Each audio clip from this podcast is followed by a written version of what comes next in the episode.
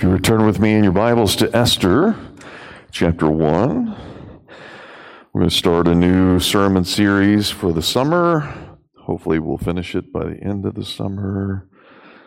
Um, but uh, we have finally replaced the sign out front. If you haven't seen it yet, it no longer says anything about Hebrews, it says Esther. Very excited. I'm all about signs lately, so look to the sign. Uh, but if you would turn to Esther chapter 1, we're going to give you a very unusual intro uh, this morning to a, a, very fascinating book. And I do hope that um, we will be encouraged by it. Um, hear the word of the Lord. Now, in the days of Ahasuerus, the Ahasuerus who reigned from India to Ethiopia over 127 provinces, in those days when the king Ahasuerus sat on his royal throne in Susa, the citadel, in the third year of his reign, he gave a feast for all his officials and servants. The army of Persia and Media and the nobles and governors of the provinces were before him, while he showed the riches of his royal glory and the splendor and pomp of his greatness for many days, a 180 days. And when these days were completed, the king gave for all the people present in Susa, the citadel, both great and small, a feast lasting for seven days in the court of the garden of the king's palace.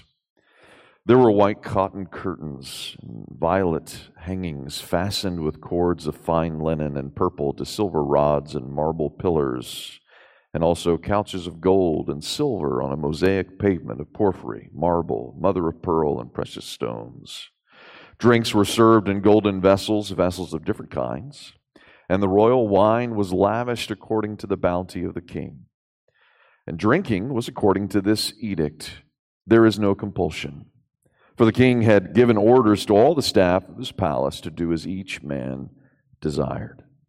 Queen Vashti also gave a feast for the women in the palace that belonged to King Ahasuerus.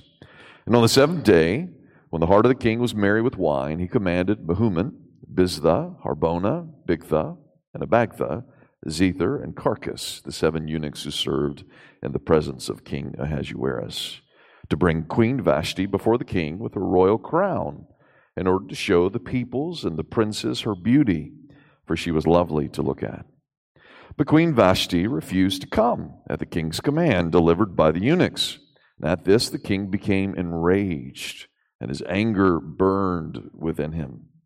Then the king said to the wise men who knew the times, for this was the king's procedure toward all who were versed in law and judgment, the men next to him being Carshena, Shethar, Admatha, Tarshish, Meres, Marsena, and Memucan, the seven princes of Persia and Media, who saw the king's face and sat first in the kingdom. According to the law, what is to be done to Queen Vashti because she has not performed the command of King Ahasuerus delivered by the eunuchs. Then Memucan said in the presence of the king and the officials, Not only against the king has Queen Vashti done wrong, but also against all the officials and all the peoples who are in all the provinces of King Ahasuerus.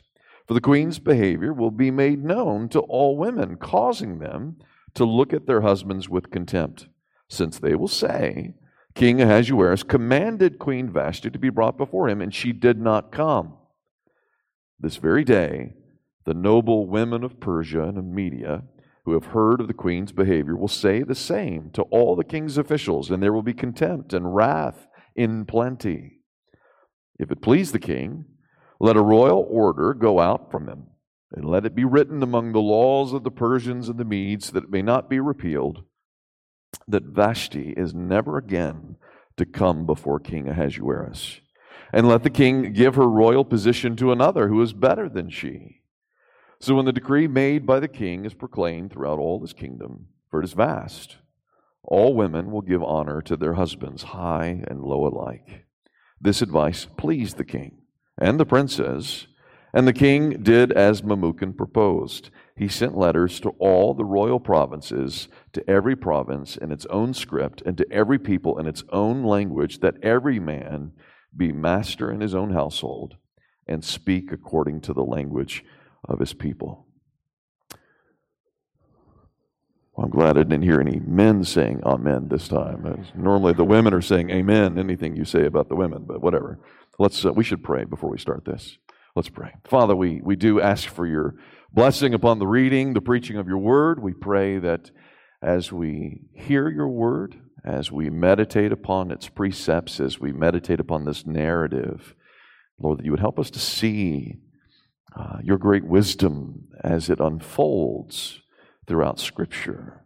We pray, Father, as well, that we would see Christ and, and how all of this eventually points to Him. We, we pray, Father, that this word, uh, your word, would indeed be words of life to us this day. We pray in Christ's name. Amen.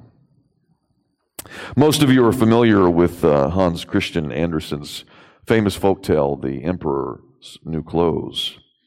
Uh, but for those who are not, uh, sometimes it's helpful to give a refreshing uh, refresher of some sort. Um, uh, basically, the story is about two swindlers, two con artists, if you will, who arrive at a capital city uh, of a very vain emperor who was well known for spending lavishly on his own clothes, even at the state's expense.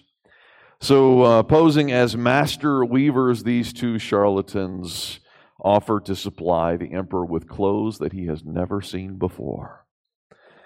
Uh, of course, the catch is that the clothes themselves are invisible to all those who are stupid and unsophisticated.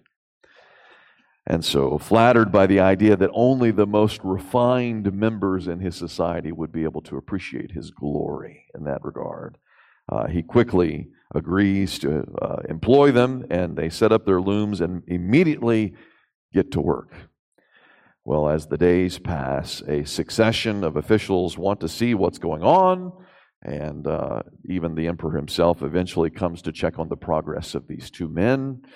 And of course, every time they look in the room, they see nothing at all, but they're afraid to admit that they see nothing because then that would imply that they are the fools that, uh, that can't see these clothes. So finally, after a week has passed, the weavers report uh, that the emperor's suit is now finished.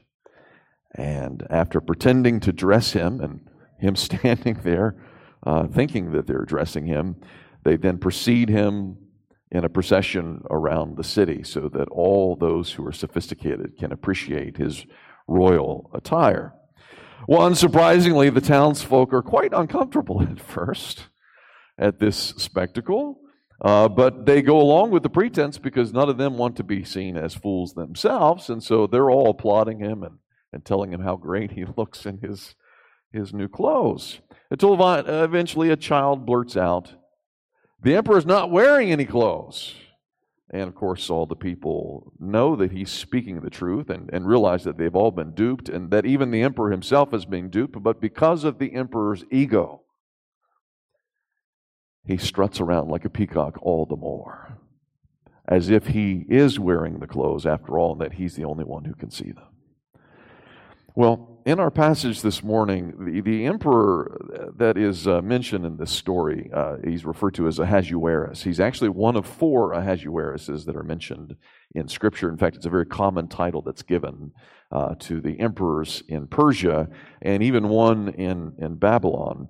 Uh, but this one refers particularly to King Xerxes the Great, Xerxes the First, if you will. And this emperor is in a very similar position to the emperor in the folktale that we've just mentioned. Uh, again, uh, he's not as wise as he comes across to be, but the only difference is he has no clue that he's not as wise as he thinks he is, and neither does his royal retinue. They all have the same problem. But nevertheless, the omniscient narrator who's telling us this story could be Mordecai, we don't know for sure uh, gives us uh, the big picture from the beginning and helps us to see sort of how ridiculous this scenario really is. It really is absurd. And as many of you already know, the book of Esther is a very unique book in the Bible. Uh, it's the only book that we know for sure does not mention God at any point. Uh, there are um, one or two other books that mention him either in passing or uh, in a way that you would have to be looking for it. But this one, clearly, he's not mentioned at all. Some people have tried over the years to uh, do some sort of numerology, and if you put God's name backwards and Yahweh spell it out different ways, then maybe in the Hebrew you can find it. But It, it's not meant to be there uh, on purpose. Uh, we also see there's no mention of prayer anywhere in the book. There's no mention of miracles. There's no mention of God's covenant. There's no mention of God's law. And there's no mention of the temple of God. This is on purpose. This is not an accident. This is not a secular book. It's meant to convey, in some sense, what we all have felt at one point or time and another where is God? Where is He in the midst of all of this chaos and all of this craziness that we're experiencing, especially in the midst of our trials and our temptations, especially when we see tragedy in our own land? Where is God? Is that not the question that's being asked again this week? Where is God? What's He doing? That's what the book of Esther is trying to help us to see. Like the book of Daniel, the events in the book of Esther take place entirely in a foreign land. Never any incident that takes place in Jerusalem or in the promised land. So God's people are outside of God's place, outside of God's blessing. Instead of living under the righteous rule of the son of David, the king of Israel, they're living under the whims of the pagan king in his fickle fury.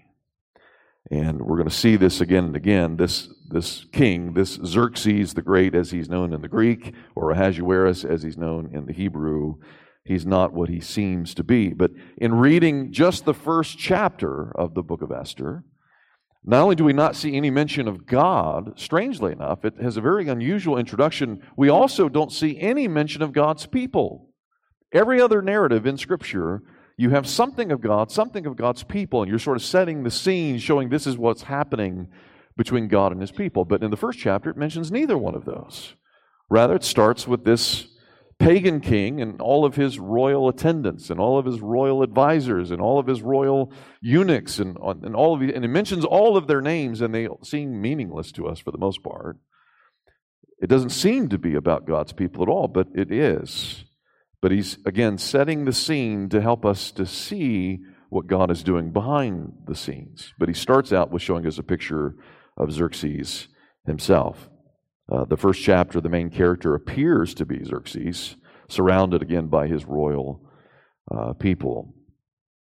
But as always, it's important for us to see God is indeed the main character in the story. He is the protagonist, and we'll find out that Xerxes himself is one of his antagonists. Not the main one, but he's one of them, and he's easily uh, moved to work either for or against God's people at his own whim. In fact, one of the main themes that can be clearly traced in the book of Esther, and we'll see this throughout as we go through the book, is the theme that starts in the Garden of Eden when God promises that the seed of the woman will constantly be at enmity with the seed of the serpent, and that eventually the seed of the woman will crush the head of the seed of the serpent. Uh, and we're seeing this uh, again and again throughout the book of Esther.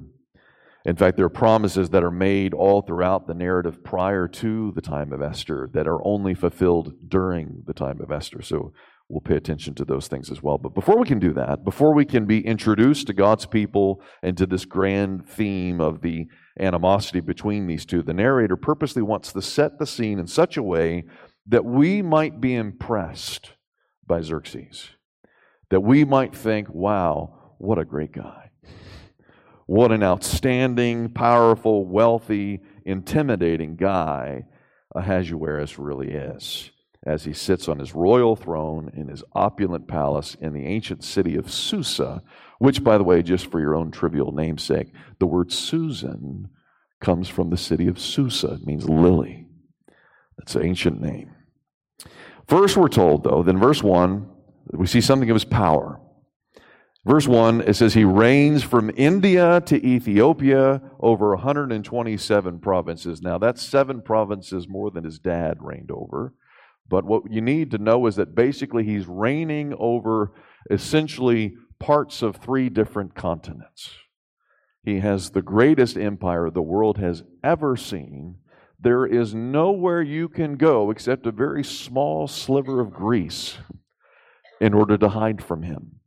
Because only Greece up to this point has been able to defend its territory against him. Everyone else he has conquered. If you're trying to run away from the emperor, it's almost impossible.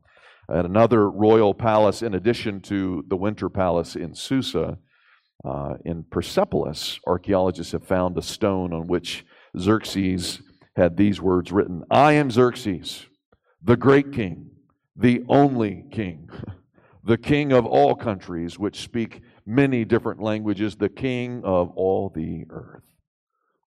Clearly, the man thought highly of himself. Clearly, he had great power. And you can imagine with a kingdom of that size, how many men he would have to employ even to lead his troops into battle. Herodotus, now I have to admit to you, I was a history major, ancient history. I love this stuff. If I bore you, I hate you. No, no, no. No, it's, um, it's a very significant um, facts that you can find in this latter portion of the Old Testament because now you can finally date things. You can finally know exactly what time period we're talking about. Prior to this, you always have to say circa, circa, around this period of time. But you can actually uh, put together what the ancient secular historians say with what the Bible says, and it all just meshes so wonderfully well. But the Greek historian Herodotus estimated that Xerxes had over two and a half million men that would fight for him. That's a lot of men. A lot of men. You can see why he would need to hold such a great feast to entertain all of these people over a period of 180 days. Think of 180 day feast. That's a half a year. He's rotating these men to come and see his great wealth and to come see his great power and to inspire them to fight for him. And in fact, Herodotus tells us that Xerxes' father, Darius the Great, had tried to fight against the Greeks back in 490 BC, but he, he lost miserably. And it was known as the First Persian War. It's the only war that he lost. And now Xerxes wants to exonerate his father, to exonerate the Persian name, and to go and fight them once again. So, three years into his reign, he is planning this big battle to finally conquer the Greeks. That's his, that's his point. And the, and the writer of the book of Hebrews tells us that it's this third year into his reign where he throws this big feast. So it's, it's, it's pretty apparent that the purpose of the feast is to inspire these men to fight for him, to prove that he can reward them if they win. He wants them to conquer. In fact, Herodotus tells us as much quoting Xerxes is saying this For this cause I have now summoned you together, that I may impart to you my purpose. It is my intent to bridge the Hellespont and to lead my army through Europe to Hellas. Hellas is another word for Greece. That I may punish the Athenians for what they have done to the Persians and what they have done to my father. Very clear intention. In fact, it's almost similar to the Bushes and their understanding of the Persian Gulf and all that stuff. Again, one didn't win, the second one wants to win. Very similar situation here in reference to Xerxes and Darius. So the book of Esther begins with this elaborate feast. In fact, if you look at the book of Esther as a whole, it's one feast after another after another. You see some famine, you see some fasting, but for the most part, it's feasting, and all for the wrong reasons mostly. But he begins this feast for 180 days, showing forth this great wealth, his glory, to, to just make them all in awe that they would fight for him. And so he puts on this grandiose feast, and they, and they do. They, they marvel at all that he's accomplished and all that he has and all that he's done. And here again, we see something of his wealth. If you look in verse 6 in the text, the author describes a multitude of things that sort of paint the picture for us. He describes these pristine white cotton curtains. Now, most of us wouldn't think too much of it. You can go to, you know, Target or, or one of these local stores and get white cotton curtains today. But back then, this was pretty big deal. They had these long white cotton curtains bound with royal violet cords, and then majestic marble pillars all throughout holding up the ceiling. Many couches made of gold and silver. Does anybody here have a couch of gold? Or silver in their home. In addition, the, the mosaic tiles on the floor are made of marble, precious stones. Again, if, you, if you've been to any of these uh, places in, in, in the, the Near East, I mean, it's just, it's amazing the type of artistry they put in their floors. You're walking on art. And if you can imagine the type of wealth that this king had, that they're walking all over many artistry, uh, m- many artists, the, the work of the artists themselves. And then finally, uh, he also describes the cups that they're drinking this wine from, and it says, No cup is similar to another. That every cup is designed by an artist himself. So, again, if you can imagine how many thousands of people he is giving wine to, every single cup is unique. Again, what type of wealth would this man have to be able to do something like this? I don't know about you, but I didn't have an open bar at my wedding. Come from a good Southern Baptist culture, you didn't drink. You don't do that. I'm not condemning you if you did. But I can't imagine the tab that would come due for 180 days, telling men to drink as much as they wanted. Can you imagine? He's painting a picture that this man's wealth will never run out. He can pretty much buy whatever he wants and even buy another country through paying off whoever he has to pay off to get whatever he wants. So we're, we're meant to be impressed. That's the point that the author is painting. he's trying to impress us with this grand wealth, this great power, et cetera, et cetera. But at the same time, there's already a hint at, at his megalomania in this first edict that we read. Of course, anyone who calls himself the great usually already struggles with megalomania. But in this particular case, we see uh, that he's telling them not only that they can drink whatever they want, but he makes a law telling them that they must drink whatever they want. Now, you can imagine that anyone who has to give an order when orders aren't needed, who makes laws when laws are not necessary, he's probably got a problem. He wants to micromanage every single aspect of their life. He wants to make a law for everything so that he can show that he has power over every person. In fact, the word Xerxes itself in the Persian literally means the ruler over all men. He has the right to rule over you, and he will rule over you with a bunch of rules. That's his goal. Now, even if that means do what you want, that's my rule for you. Do what you want. Literally, that's what he's saying. And at the same time, a, a mother gives this counsel in the book of Proverbs, chapter 31, verses 4 and 5, to her son, King Lemuel. She says this It is not for kings, O Lemuel. It is not for kings to drink wine or for rulers to take strong drink, lest they drink and forget what has been decreed and pervert the rights of all those afflicted. Now, we see very early on in this passage, as much as his wealth is, and as great as his glory is, and as much as his power is, he's not the wisest of men to ever have ruled over an empire. We see very early on he's drinking uh, in excess along with all of his men. He's feasting before he's fighting, which is never the best scenario. And as a result, he starts to make some really bad decisions and uh, after talking many, many months about conquering all of his Greek adversaries, now he wants to bring before these men someone he's already conquered, his trophy wife, if you will. It's very clear from the passage that the king sees his wife not as a companion, but more something like a plaything, a toy, or even a sex object. Uh, again, the ancient historian Herodotus tells us that Xerxes was a notorious womanizer. So this makes perfect sense. After his men are inebriated and heavily influenced by alcohol, he wants to bring before them his beautiful bride in order that they may gawk at her, basically. That they might be envious of him and see again how great his glory really is. Even though she's a gem, he doesn't do this for her sake, but for his own. So, in his merriment, he sends out seven eunuchs, and you'll notice throughout the book of Esther, uh, the number seven is being used in terms of this king's seemingly perfection and power, perfection and counsel, everything. He has the best of the best. And so he sends seven men to go retrieve his one wife, to tell her, Come and, and wear your crown and show us your, your beauty. Uh, but of course, we know that the eunuchs aren't able to convince her to come. She refuses. She flat out refuses his order, his command, his edict, right? Now, we're not told why she does that, but we can guess as to her reasons. It wouldn't be that hard. Again, uh, ancient Jewish commentators had suggested that uh, uh, what he meant was only come wearing your crown and nothing else.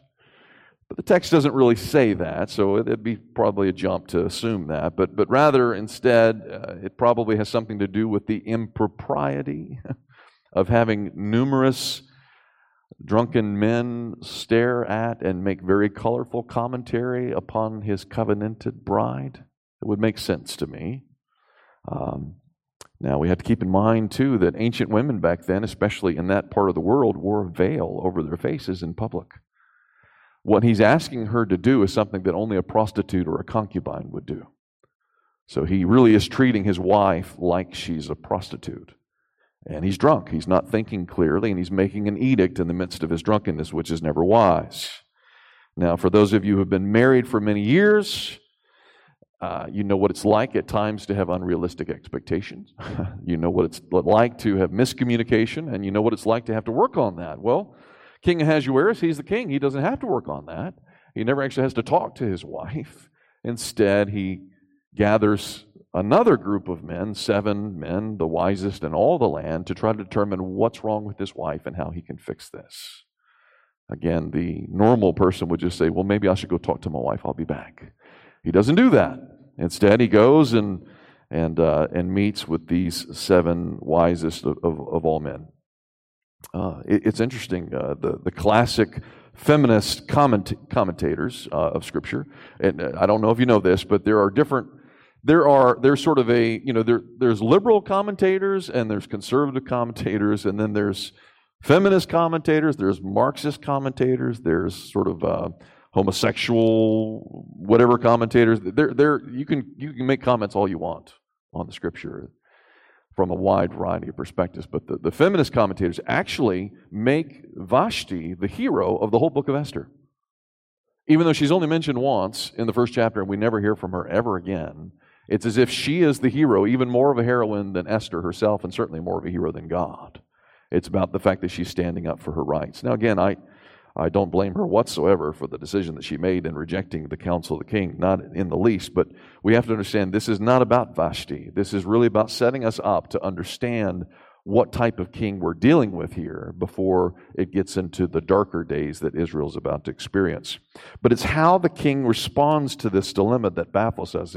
Instead of going to speak with his wife directly, he asked for these men to make a ruling, uh, uh, to counsel him to make an edict of some sort because they supposedly know the times in which they're in, right? In fact, that's something that's said of some of the Israelites um, in, in the book of Chronicles, that they did know the times in which they were in, but these men clearly don't. So he asked these men, according to the law, what should be done to Queen Vashti because she has not performed the command of the king. And so one outspoken counselor named Memucan stands up and begins to give him this counsel. And essentially, he says that Vashti has wronged not only the king, but has wronged all of the empire and all the nations in the empire by rejecting his orders. And now, as a result, every woman in the kingdom is going to be looking with derision at her own husband because he has lost his power, if you will. So there has to be a way to regain that. And so he, he then gives the wackiest advice that I have ever seen that a wise man could give.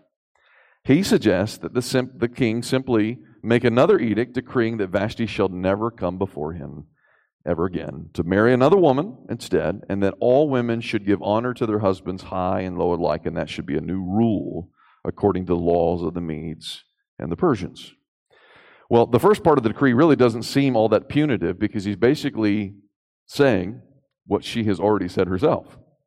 You can't come to see me. Well, she doesn't want to see him. So, really, that's showing his great power there, right? Uh, and in fact, uh, it's, it's, it's pointing out that his law is very similar to the law that he made in reference to the men and the drinking. Do whatever you want. Now he's telling his wife, well, you, you do whatever you want, but I'm in charge. but do whatever you want, right?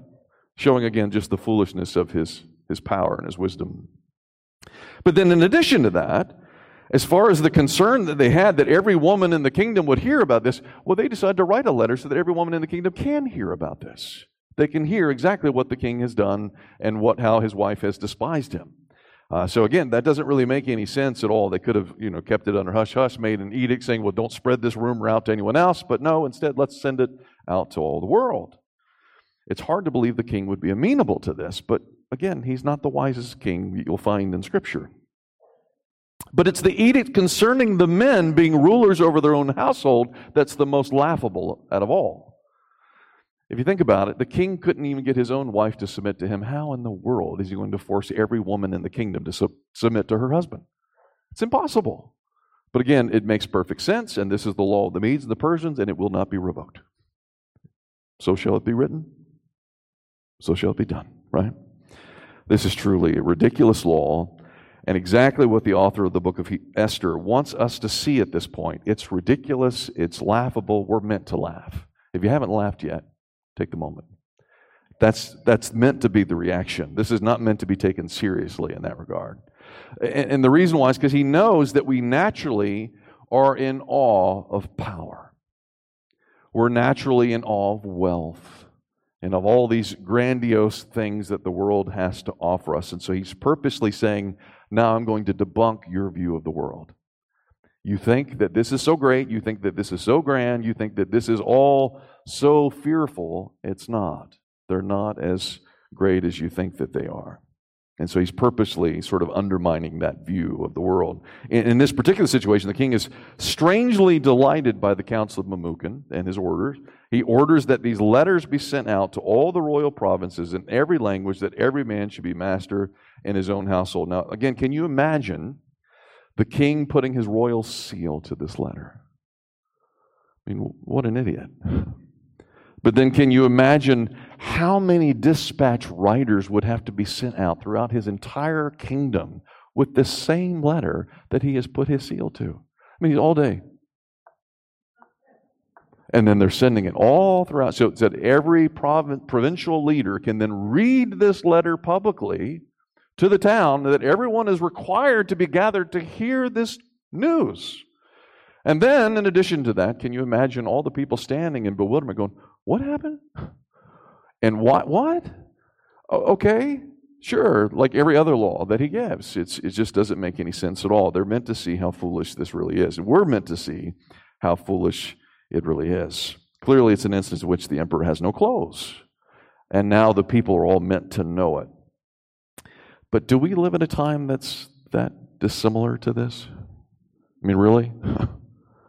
I mean, I, I think that's the hard part. We, we, I can't tell you how many people I've talked to in the last year or two that have been so angry over the news that I'm like, just stop watching the news. Just stop listening to it. It's ridiculous.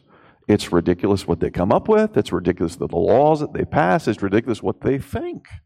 That's really the type of world in which we live in today. It's, it's to the point where rulers are continuing to make just absolutely nonsense in their laws, and it's often a child that has to point out the truth. I mean, it really is.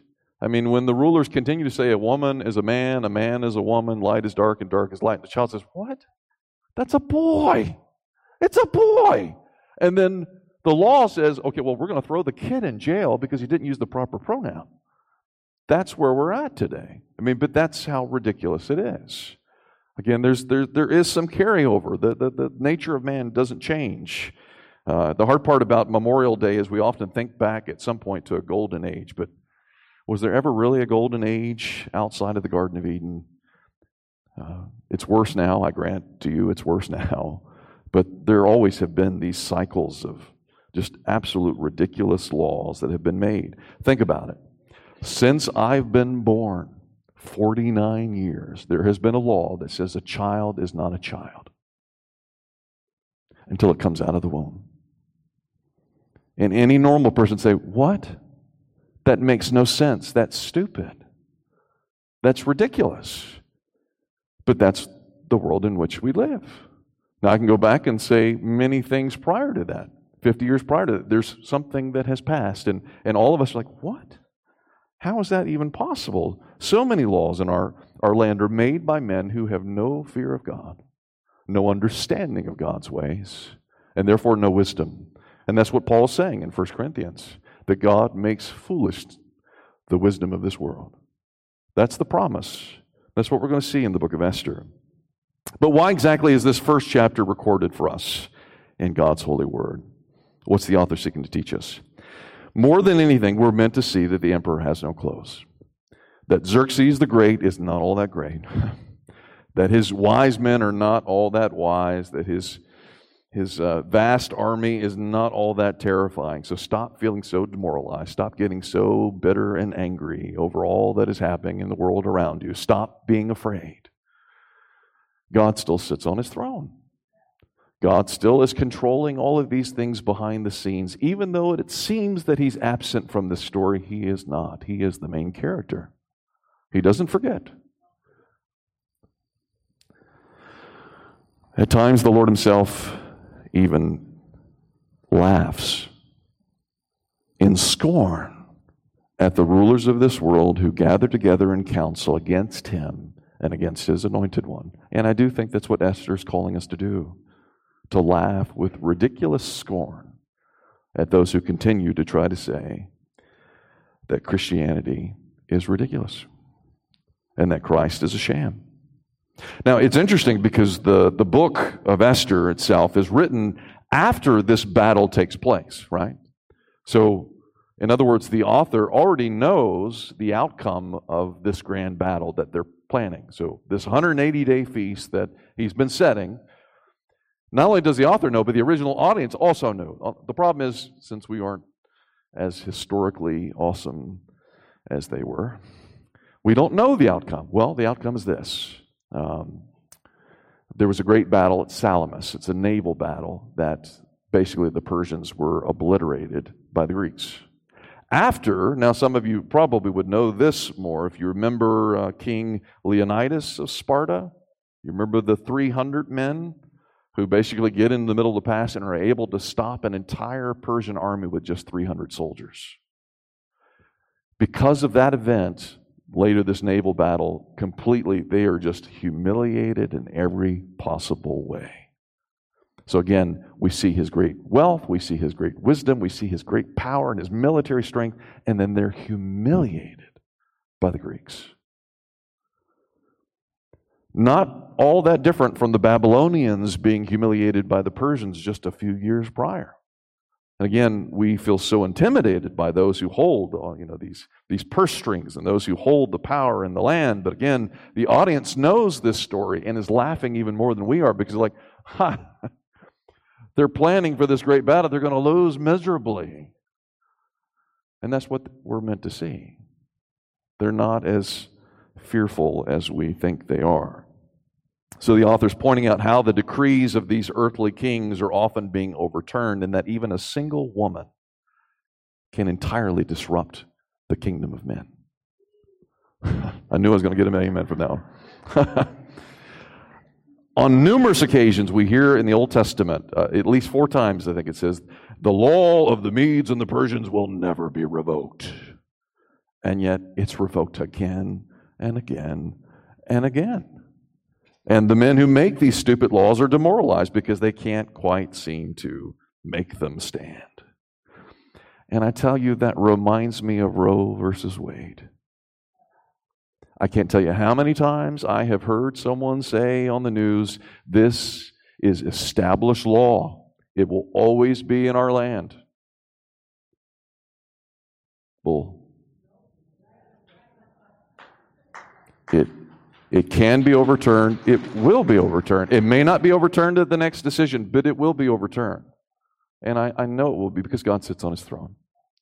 You can't allow murder just to continue to exist again and again and again. And, and we be so fool. I do think it's the younger generations that have gotten wiser than even the older ones and said, enough's enough. We're tired of this.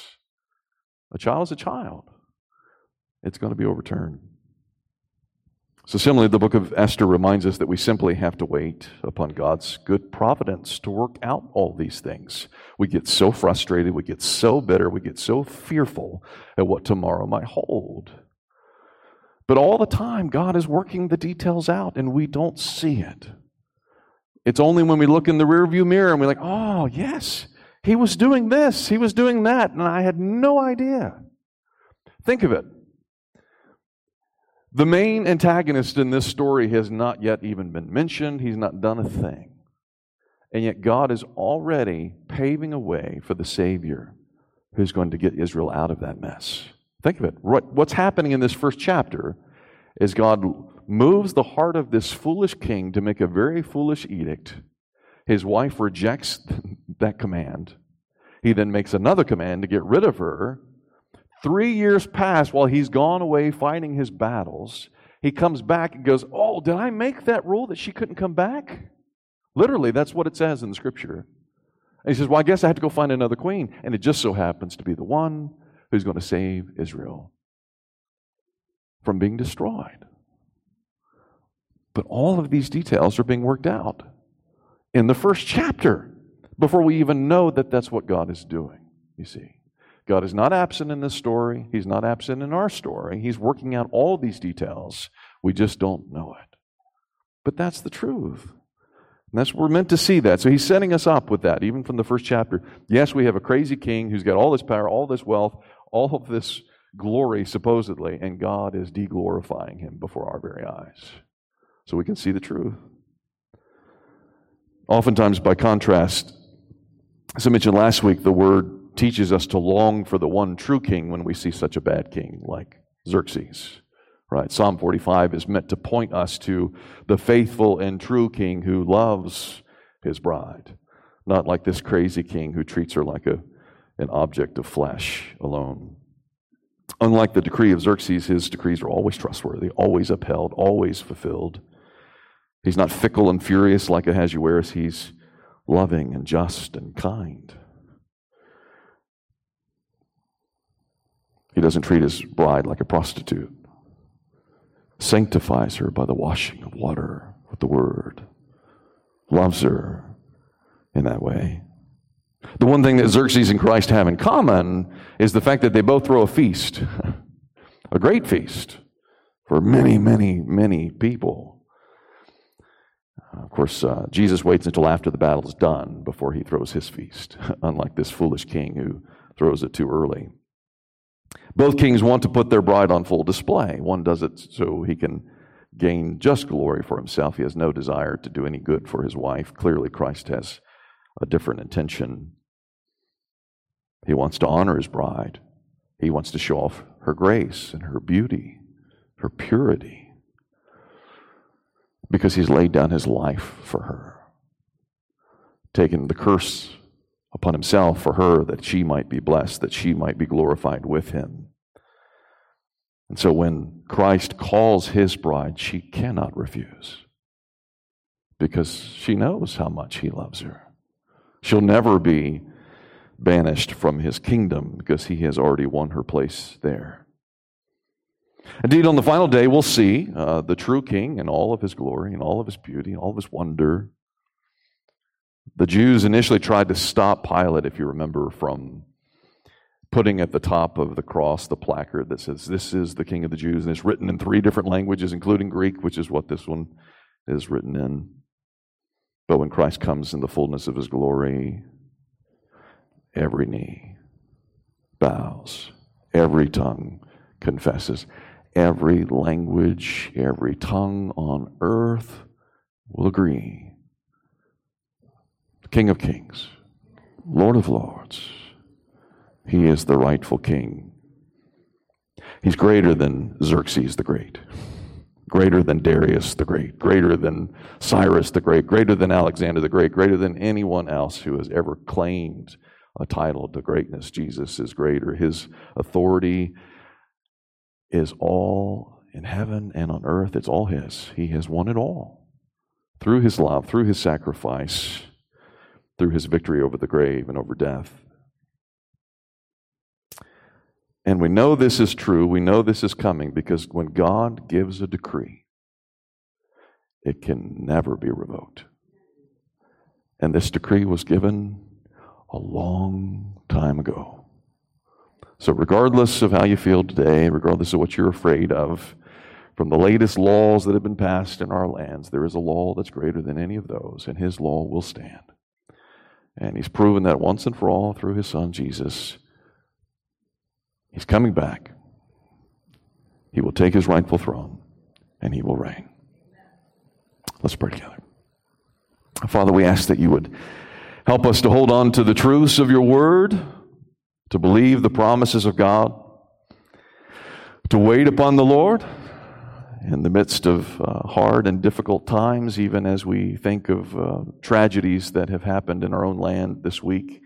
Lord, I am uh, amazed that we don't go just from one tragedy to another to another every day that we live. You have been merciful to us, even though we have experienced much loss this side of Eden.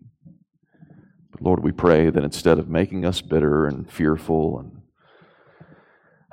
and vexed in so many ways, Lord, we pray that you would help us to long for the kingdom to come, long to be removed from this place of misery, this place of death, into the presence of our King in his palace. Lord, you've prepared a place for us. We long for your return. Come quickly, Lord Jesus, we pray.